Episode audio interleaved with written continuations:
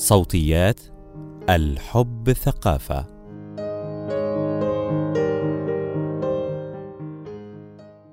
تؤثر الأورام السرطانية على الصحة الجنسية مثلما تؤثر على العديد من الوظائف الجسدية. بالطبع كل تجربة مختلفة عن الأخرى ولكن قد تكون هذه النصائح مفيدة إذا كان أحد الشريكين يعاني من المرض. تأثير الأورام السرطانية على الصحة الجنسية والإنجابية مقال لأمنية سويدان. إحنا مع الأسف بنواجه لوكيميا. في فيلم انت عمري يوجه الطبيب هذه الجملة إلى المهندس يوسف هاني سلامة ليبدأ تجربة جديدة مغلفة بشبح المرض. يمثل المشهد الذي ذكرناه نقطة ينطلق منها صراع داخلي يعيشه البطل إلى جانب الصراع الخارجي المتمثل في مرضه. فبدلا من أن يأخذنا الفيلم في رحلة علاج نغرق في تفاصيلها معلقين آمالنا على نجاة البطل من الموت وتغلبه على مرضه. جعلنا نغوص في نفسية البطل وعلاقته بنفسه وزوجته. عندما يكتشف يوسف حقيقة مرضه يخفت صوت الطبيب ولا نرى من المشهد سوى دموع يوسف وومضات أفكاره المبعثرة والتي لا يرى منها سوى صورة مستقبلية لزوجته وهي متشحة بالسواد. وأخرى لوالده الغارق في أحزانه وثالثة لابنه الذي سيصبح بلا عائل. يقع يوسف فريسة لأفكاره فيقرر التخلي عن كل شيء بيته وعمله وزوجته هند. وأن يواجه شبح الموت منفردا لتبدأ رحلته بالتعرف على شمس التي تحمل نفس المرض. فيجد فيها صورة تجسدت فيها آلام مرضه وآماله في النجاة. في كل مرة أشاهد فيها الفيلم أتساءل ماذا لو لم يقرر يوسف التخلي؟ ماذا لو قرر البقاء ومواجهة المرض في أحضان زوجته؟ هل كانت ستقدم له الدعم الكافي؟ هل كان سيتفاعل معها عاطفيا وجنسيا كما فعل مع شمس التي تشاركه تجربة المرض؟ تمثل الجنسانية مكونا هاما في شخصية البشر على اختلاف هوياتهم وميولهم ودرجة نشاطهم الجنسي فهي تمثل رؤيتنا لأنفسنا ونظرتنا لأجسادنا وشعورنا تجاه الآخرين والطريقة التي نتصرف بها والطريقة التي نعبر بها عن مشاعرنا ومقدار الحميمية التي نود اختبارها ويختلف ذلك من فرد إلى آخر باختلاف الجينات والنشأة ويتغير بتغير الظروف والمواقف ويكتسب ثقلا بزيادة الخبرات والتجارب. ومن أهم التجارب التي نمر بها تجربة اختبار المرض خاصة إن كان مرضا مزمنا أو مؤثرا على وظائف الجسد مثل الأورام السرطانية بأنواعها. حين نتحدث عن الجنس في ظل وجود ورم سرطاني يتبادر إلى أذهان الكثيرين الصورة النمطية لسيدة مصابة بسرطان الثدي اضطرت إلى استئصال أحد ثدييها. كيف ستكون نظرتها لجسدها؟ وكيف ستتعايش مع فقدان هذا الجزء الذي كان يمثل عنوانا للأنوثة وعاملا للإثارة؟ أو صورة أخرى لسيدة مصابة بورم يستدعي استئصال الرحم وهي تستمع إلى طبيبها الذي يخبرها أنها ستفقد حلم الأمومة إلى الأبد. ولكن ماذا عن العديد من البشر نساء ورجالا ومعاناتهم مع أشكال مختلفة من السرطانات والتي لا تحمل في ظاهرها تأثيرات جنسية ولا تؤثر على الإنجاب لكنها في الواقع لها تأثيرات بالغة على جنسانيتهم. السرطان والحياة الجنسية يعرف السرطان بأنه المرض الخبيث وهو عبارة عن تكاثر خلوي غير طبيعي عادة ما ينتج من عدة عوامل أهمها الطفرات الجينية والعوامل الوراثية بالإضافة إلى العوامل البيئية وهذا يجعل التنبؤ بحدوثه أمرا صعبا. ولكن خطورته لا تتمثل في موضع الإصابة وإنما يضع بصمته على الجسم كله عن طريق العديد من الأعراض التي يصعب تمييزها ومنها إرهاق وضعف عام. تغيرات في الشهية. يمكن أن تؤدي إلى تغيرات ملحوظة في الوزن بالزيادة أو النقصان. آلام المفاصل ووهن العضلات. حمى متكررة وتعرق ليلي. نوبات متكررة من القيء أو الغثيان أو صعوبة التنفس أو النزيف. وبالإضافة إلى الآثار الجسدية السابق ذكرها والتي تؤثر على الصحة العامة وبالتالي على القدرة على ممارسة الجنس والاستمتاع به. فتجربة السرطان يمكن أن تؤثر أيضا على صورتك تجاه جسدك وبالتالي على قدرتك على الاستمتاع بالجنس. كما يمكن لمشاعر التوتر واضطرابات النوم المصاحبة للإصابة بالسرطان أن تؤثر على علاقاتك بالشريك أو الشريكة أو قدرتك على التعبير عن مشاعرك. وكل هذه العوامل يمكن أن تغير شعورك تجاه الجنس.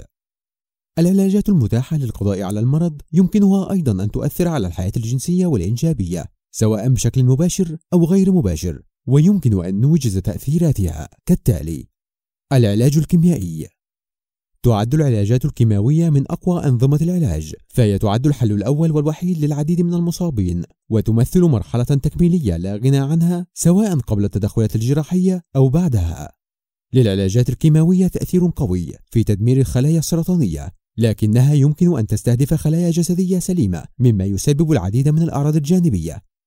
لهذا النوع من العلاج تأثيرات مباشرة على الحياة الجنسية والإنجابية نتيجة لتأثيرها المباشر على الهرمونات الجنسية. ومن هذه التأثيرات اضطراب الدورة الشهرية عند النساء مما يجعل التخطيط للحمل أمرا صعبا. كما تعد هذه العلاجات سببا من أسباب جفاف المهبل مما يؤدي إلى عسر الإيلاج المهبلي. كما يمكن أن تسبب تأثيرات على الصحة الجنسية للرجال حيث يعد القذف المتأخر وصعوبة الوصول إلى النشوة من أشهر الشكاوى للرجال الذين يتلقون العلاج الكيماوي. العلاج الإشعاعي. يمثل الإشعاع إحدى الخطط العلاجية التي تطرح بقوة كعلاج ملازم للعلاج الكيماوي أو بديلا له حيث يتم تسليط كمية كبيرة من الإشعاع لتدمير الخلايا السرطانية وبالتالي تقليل حجم الورم.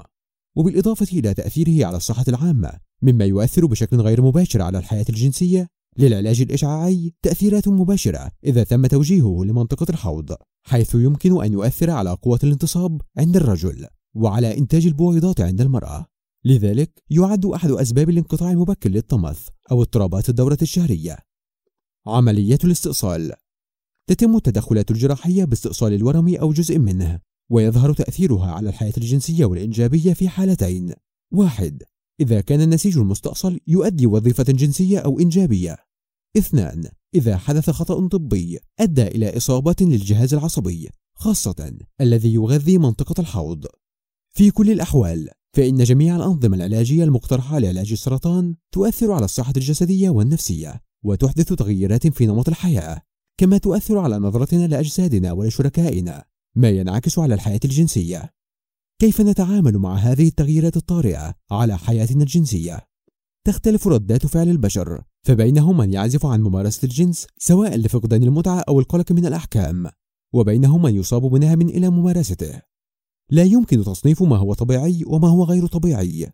فردود أفعال البشر تختلف باختلاف الرغبة الشخصية والحالة الصحية بل أنها تتلون من موقف إلى آخر. في كل الأحوال لا نملك حق المصادرة على خيارات البشر وليس من حقنا أن نقرر نيابة عنهم ما يجب عليهم فعله لتحقيق حياة جنسية سعيدة. لكن يمكننا تقديم بعض النصائح. واحد ركز على الحميمية. تمثل الأحضان والقبلات وجلسات المساج وغيرها من صور التواصل الحميمي أمرا شديد الجاذبية. فلا تقتصر متعة الجنس على الإيلاج أو الممارسات التي تجري باستخدام الأعضاء الجنسية. اثنان لا تضع شروطا للمتعة. الاستمتاع بالجنس لا يمكن تلخيصه في الدقائق المعدودة التي تصلان فيها للنشوة بل بالاستمتاع بكل خطوة وبكل ممارسة دون وضع قوالب مجتمعية للصورة التي يجب أن تكون عليها الممارسة الجنسية الممتعة. ثلاثة كونا منفتحين على تجارب جديدة. فعلى سبيل المثال إذا وجدتما صعوبة في ممارسة الإيلاج المهبلي يمكنكما تجربة الجنس الفموي. وإذا كان الشريك أو الشريكة يعاني من تساقط الشعر نتيجة لتلقي العلاج الكيميائي يمكنكما خوض تجربة جديدة عن طريق لعب أدوار مختلفة أو ممارسة أحد ألوان الجنس غير النمطي كال BDSM مثلا. أربعة فكر في حلول للمشاكل. تعامل مع المشاكل الجنسية بمعزل عن السرطان. فهذه المشاكل لا يقتصر حدوثها على من يمرون بتجربة السرطان بل يمكن أن تحدث دون أي أسباب. فقط عليكم اكتشافها وإيجاد طرق مناسبة للتعامل معها. على سبيل المثال يمكن استخدام المزلقات الحميمية للتغلب على جفاف المهبل كما يمكن التغلب على مشكلة ضعف الانتصاب بإطالة وقت المداعبة خمسة تجنب الآثار غير المرغوبة للعلاج. على سبيل المثال يمكن تفادي أو تخفيف الألم الجسدي الناتج عن الممارسة الجنسية باختيار أوضاع جنسية مناسبة خاصة إذا عولجت عن طريق إجراء جراحة قريبة من الحوض. كما ننصح بعدم تقبيل الشريك أو الشريكة أو ممارسة الجنس الفموي خلال 72 ساعة من تلقي العلاج الكيماوي. 6. حافظ على التواصل في العلاقة. التواصل هو الحل السحري الذي تقوم عليه العلاقات الناجحة فهو ضروري قبل البدء في ممارسة الجنس. وضروري للتعبير عما نرغب أو لا نرغب به أثناء الممارسة وضروري للتعبير عن الألم أو الرفض تجاه ممارسة بعينها أو الرغبة في إنهاء العلاقة ككل.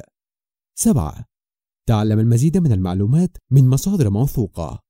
الجنس كأي سلوك يكتسبه الفرد فمعلوماتنا وخبراتنا عنه تتشكل مع مرورنا بتجارب مختلفة. وليس عيبا أن نستثمر المزيد من الوقت والجهد في البحث عن المعلومات التي تسد ثغراتنا عن الجنس من مراجع متخصصة ونتبادلها مع شركائنا.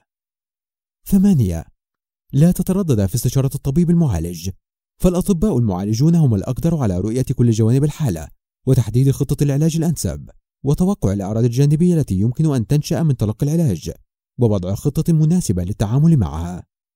تسعة لا تتردد في طلب مساعدة نفسية يجب أن تتضمن البرامج العلاجية للأمراض المزمنة أو الأورام السرطانية برامج تأهيل نفسي للمريض ومرافقيه من مقدم الرعاية فالدعم النفسي يساعد في تخطي الآثار النفسية وتحقيق نتائج أسرع في الاستجابة للعلاج. عشرة اللجوء إلى متخصص أو متخصصة جنسية ليس عيبا. اللجوء إلى متخصص أو متخصصة في الطب الجنسي ليس عيبا في كل الأحوال، حتى لو لم يعاني الشريكان من أي أمراض. ولأنه من الطبيعي أن تؤثر الأورام السرطانية على حياتك الجنسية، فربما يكون من المفيد تلقي نصيحة متخصصة تساعدك على فهم التغيرات التي تحدث في حياتك.